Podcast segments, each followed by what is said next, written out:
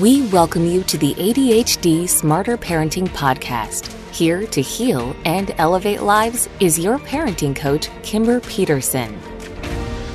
Welcome to episode 200 of the Smarter Parenting Podcast. Today, we are going to break down another one of our skills that we have on our website.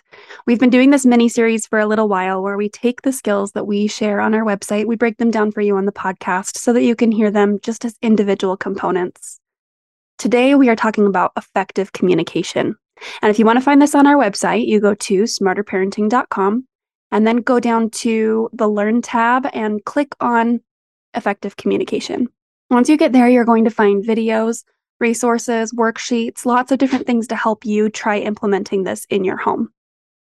For today, we are going to break it down on the podcast. Now, this skill has six steps. And if you think about it, it's kind of like communicating as if you have a ball and you're passing it back and forth or a talking stick. Now, effective communication is highly effective in helping people feel heard. It knocks down walls of defensiveness and other things that prevent you from clearly communicating with others. This is a great one to use with a partner, with a child, with a teenager, with a younger child. Um, you can use it with just about anybody around you. We use this skill in smarter parenting a lot, and it's a foundational skill that a lot of parents say really transforms their communication with those around them. Now, if you think about some of your communication struggles with your children, a lot of parents communicate that they just don't feel like their child takes a moment to hear them out, or that they will explain everything that they need to their child and they just don't absorb any of it. Effective communication is built to uh, prevent some of those communication errors and help you both feel like you had something productive come out of the conversation. It's also important to know when is a good time to communicate out these big things. When one of you or both of you are highly emotional or really caught up in what's going on, that's not a great time. So instead, wait for a time where you are both calm and capable of hearing each other out. Step one in this skill is to look at your child who is talking and pay attention to what he or she is saying. Now, as the parent, it's great for you to start with listening to what your child is saying before telling them everything that you're thinking. Now, for lots of parents that we've observed and we've worked with, the parent is already thinking about what they want to say back or trying to get the child to stop talking so that they can complete their thought. Step two is once your child is finished speaking, use their words to describe what you understood. So state back what you heard and summarize it, but also use quotes of what they said. So it sounds like you're frustrated because of X, Y, and Z. Step three is ask your child if what you said is correct. If that's wrong, they will correct you. And if it's right, they'll say, Yeah, that's how I'm feeling. Step four is in a calm manner, state your own thoughts on the subject. This is your chance to give your opinion. Step five is they must repeat what they heard. Affirm if they're correct or correct them if they're mistaken. Step six is come to a solution if possible. If not, repeat these steps back and forth or use the skill of decision making, which is another one that we'll break down at another point. Let's try this out with a couple of examples. So the first one might be your child just expressing interest in something. So they might say, Tyler is the fastest at soccer, and I really wish that I could go as fast as him, but he is the fastest of all the boys and all the girls in my class. The parent would take the time to really fully listen to them and do that using some components like eye contact or getting on their level. So sitting down next to them or standing up next to them or whatever is going to make that so that you're on the same plane. Then, once your child's completed their thought, you're going to repeat it back. So the parent might say, You really like Tyler because he is so fast, and you wish that you could be as fast as him, but he is the fastest in the whole class. Is that right? Yeah, yeah, he's super fast, mom. That is really cool. Being fast takes a lot of practice. I think that he must have run a ton in order to be the fastest in the class, don't you? Yeah, I think he must have run a lot in in order to be the fastest in the class. So do you hear the back and forth in this conversation? In this scenario, there's not a lot of problem solving that needs to be done, but the parent was still able to use the skill by reflecting back and then stating their own thought and having their child reflect back. This kind of conversation can feel really forced at first when you start practicing it. But after some time, you're really going to get that relaying back and forth down where it feels comfortable and those that you're talking to really feel appreciated and feel heard. It's worth the investment of getting through the uncomfortable parts of asking for the other person to repeat back what you said or um, feeling like you've got a routine or a pattern that you need to follow in the conversation. Now let's try it with a more confrontational conversation. Maybe your child has a chore that they really don't like and they want to tell you all about it and how that's not fair and they don't like it. So your child might say, Doing the bathrooms is the hardest chore in the whole house, and I don't understand why you gave it to me. I think it's just because you don't like me and you're a really mean mom. I don't want to do this chore. So the parent would listen fully as their child expresses their concerns. The parent is not interjecting or dismissing the child's emotions. Instead, the parent calmly takes a deep breath and responds back by stating what their child said.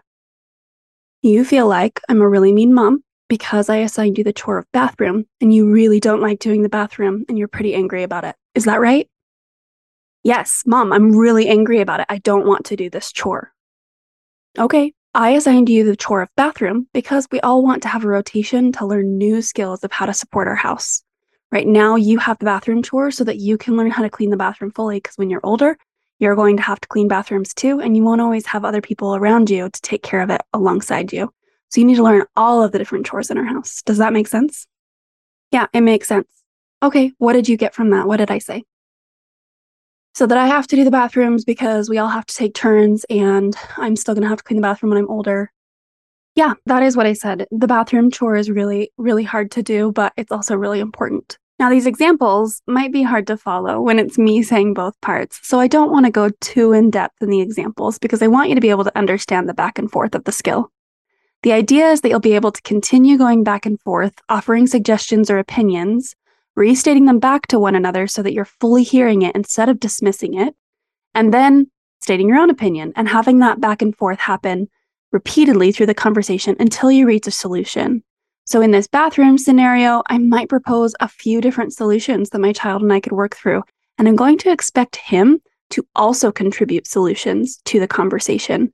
That's going to make it so that instead of me answering his problems and taking care of things, we are working together collaboratively in order to move forward. Now, the solution of the bathroom scenario may just be that I'm empathetic of his frustration, and that's the solution. It doesn't always need to be something that you're appeasing your child with. It's just about hearing them out.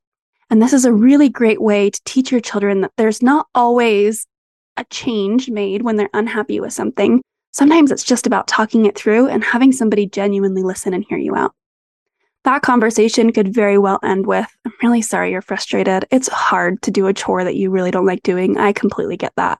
Let's go do it together and try it out. As you use this skill, I'd encourage you to use it in a variety of scenarios. And if you're uncomfortable with using it, then I'd start off with the simple things. Start off with things like your child telling you about their day at school or your child telling you about their favorite video game. Let them take the lead in things that they enjoy and things that they want to communicate to you. Use this skill to practice your portion of the effective listening and model that for them repeatedly. As you gain more confidence with the back and forth in the conversation, you can start also applying this to harder conversations like, you know, being unhappy with your chore or having to deal with conversations about big world events, shootings and uh, wars and other things that are coming up in our world. As your child asks you questions around that, you can use these same skills in order to address those really hard conversations. You can use this skill to teach them new things as you explain to them something and you want them to be able to relay it back to you what they understood. Now, this skill is highly effective for kids with ADHD because a lot of times our ADHD kids are not showing us through their body language that they're listening to us. This skill teaches you and them pause and focus on what the other person is saying. It also ensures that they're catching what you're putting out there because sometimes they're not going to make eye contact with you and they will be wiggling around and they'll be doing other things that makes it hard to know if they really heard what you said. Having them restate it back to you is critical in making sure that they captured at least some of what you were looking for. It also can help you set your expectations for how many steps you can give your child. Now, some kids with ADHD, we are giving one step instructions to go brush your teeth and then come back, go get your shoes and then come back. Some kids, we can give a series of instructions to. But if we overwhelm that or if we do something that our child isn't prepared for, then we're setting them up for failure. If I give them six or eight things that they need to do and they can't handle that list, then I need to pull it back. So, using effective communication as I'm giving my instructions is really helpful in being able to make sure that they can absorb that list and follow through on it. We also can get bogged down with telling our children to do things over and over again. Turn that off, do this, go go complete your chore. And lots of parents express frustration around having to say things over and over again. Using effective communication can also help eliminate that, in that you're asking your child more questions. What should you be doing right now? I'm supposed to brush my teeth and then get my shoes. Okay, you said you're supposed to brush your teeth and get your shoes. I remember two more things in there. Do you? So, in that, I have listened to what they said, I restated it back, and then I added a little bit more. So, using this effective communication, we can go back and forth until our child can recall their full list of things that they need to do, and then they can resume on task. Effective communication can be used in so many different ways.